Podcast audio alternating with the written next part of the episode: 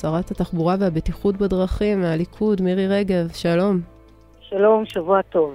שבוע טוב. אז אה, ככה, כמו שאמרתי, יש איזושהי תחושה שהמלחמה כאילו מאחורינו. אנחנו שומעים כבר על מתיחות סביב אה, חוק הגיוס עם, ה, עם מסיבת העיתונאים בשבוע שעבר של גלנט, והבוקר, אתמול בלילה למעשה, ממריא השר בני גנץ לפגישות, אה, לביקור מדיני בוושינגטון בלי אישור אה, של ראש הממשלה. מה קורה? הממשלה מתפרקת? קודם כל, הממשלה לא מתפרקת, הממשלה, המלחמה ממשיכה, הקבינט נתן הנחיה מאוד ברורה לצה"ל, יש לנו שני יעדים, אחד, החזרת החטופים, וב' פירוק החמאס. אנחנו ניכנס גם לרפיח, יש שם ארבעה גדודים של אה, חמאס שצריך לפרק אותם, וזה מה שאנחנו נעשה. העיתוי של רפיח כמובן הוא עיתוי שקשור במערכת המבצעית, וכמובן, האם אנחנו נצליח להביא עסקה לפני הרמדאן, יש לחץ uh, גדול, אני חושבת שהרמדאן זו הזדמנות uh, גדולה ללחוץ יותר uh, על סינואר ועל החמאס, כדי להביא כמה שיותר חטופים בעסקה הזאת, כי כל יום הוא משמעותי מאוד להחזרת החטופים. בעניין האמירה של, בעניין האמירה של גלנט, אין ספק שהאמירה הזאת לא הייתה במקומה. אני מצפה מגלנט לקחת אחריות על מה שהוא אומר, ולהיות כל כולו במאמץ המלחמתי. יש לנו ארבע זירות שאנחנו מתמודדים איתן, זירה צפונית, זירה דרומית, איו"ש וגם כמובן זירת החות'ים. אה, וברור לחלוטין שהנטל צריך להיות שווה, צריך להיות, גם ערבים צריכים להתגייס וגם אה, חרדים צריכים להתגייס. גלנט אה, יודע שהייתה הידברות בין המפלגות החרדיות לפני שהוא אמר את מה שהוא אמר, כדי להגיע לאיזשהו הסדר ואיזשהו מתווה של יעדים לטובת, אה, לטובת שוויון בנטל, ואני חושבת שהאמירה שלו הייתה מיותרת. אבל הוא אומר... כל ניסיון לדבר היום על בחירות זה ניצחון לחמאס, זה ניצחון לנסראללה, זה להשאיר את החטופים אה, בעזה, חס וחלילה. זה לא מה שאנחנו צריכים היום. כל העולם הערבי מסתכל על מה שקורה בעזה, ואנחנו נמצאים היום במלחמה על הבית, וצריך להבין את זה, וכולם צריכים להיות אחראים, כולם צריכים להיכנס תחת האלונקה, וכולם צריכים להבין שכרגע אנחנו צריכים לחזק את צה"ל, ולהביא לניצחון, אה, לניצחון שלנו על החמאס. השרה רגב, בגלל שהמלחמה באמת מתמשכת, כמו שאת אומרת, והעסקה של החטופים בפתח, אולי היה נכון מצד ראש הממשלה לגבות הנסיעה של גנץ לוושינגטון, ששם כ- כידוע יושבת השותפה החשובה שלנו במאבק הזה.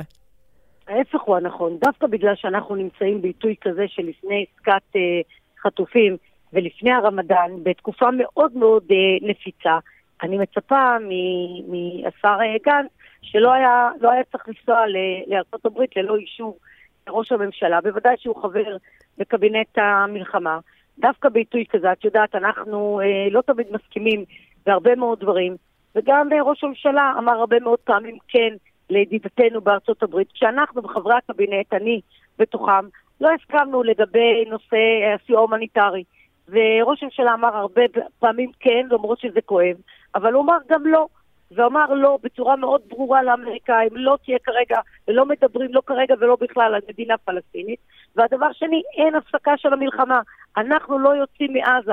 אנחנו לא יוצאים מעזה עד שאנחנו לא מפרקים את החמאס, עד שלא מחזירים את החטופים ומשנים את כל המציאות הביטחונית בגבול הצפוני. השרה רגב, ואת חוששת שכשגנץ כשגנץ נוסע לשם הוא ייתן את מה שנתניהו אומר לו לא? זה החשש? קודם כל הוא לא יכול לתת שום דבר, הוא לא ראש ממשלה. יש ראש ממשלה, הוא גם לא יכול להבטיח, כי הוא לא יכול לקבל החלטות. מי שמקבל החלטות זה רק ראש הממשלה. זה מה הוא נוסע? לעשות מעצמו צחוק? מה, הוא נוסע כדי לחתור מתחת לראש הממשלה? הרי הוא נכנס לממשלת אחדות כדי לבוא ולהיות מאוחדים כולנו סביב צה"ל. אז למה הוא נסע? איזה, איזה מסר הוא הולך להעביר?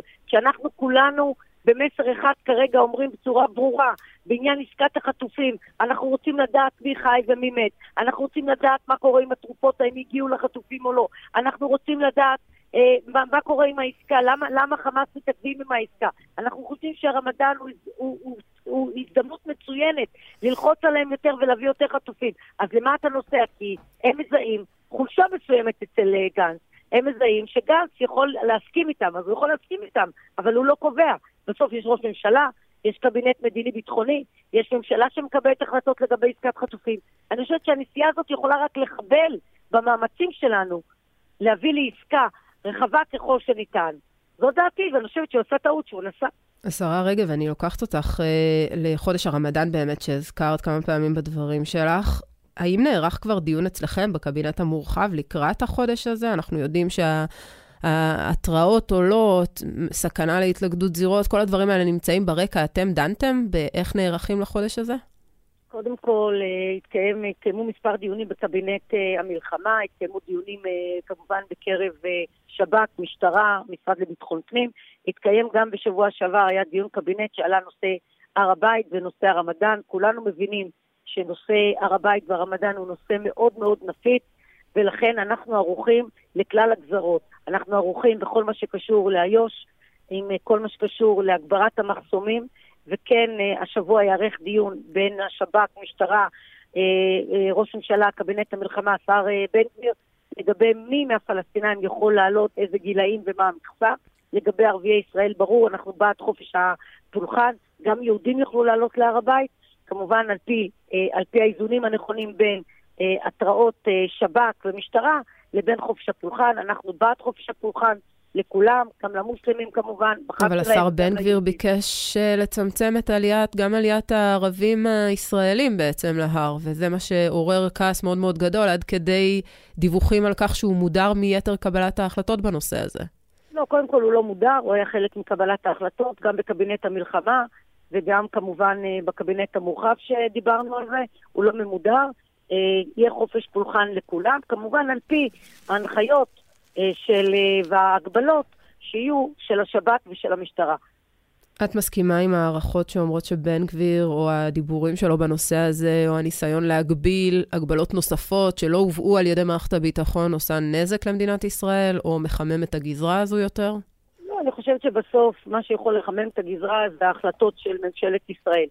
לשר מותר להביע את עמדותיו, אבל בסופו של דבר מתקבלות החלטות אצל ראש הממשלה, יחד עם גורמי המקצוע, שזה כמובן משטרה, שב"כ, השר הוא חלק מהם.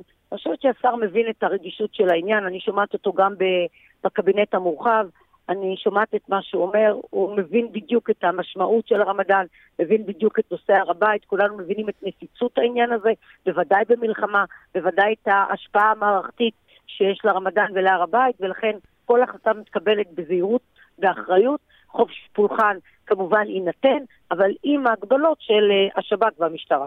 מהם גבולות הגזרה בעינייך לעסקת החטופים המתגבשת? כלומר, כשזה יגיע לכדי הכרעה בקבינט שאת שותפה בו, האם שחרור של מאות אסירים, אה, מחבלים, זה משהו שהוא בא בחשבון, ימי הפוגה ארוכים, למעלה מחודש?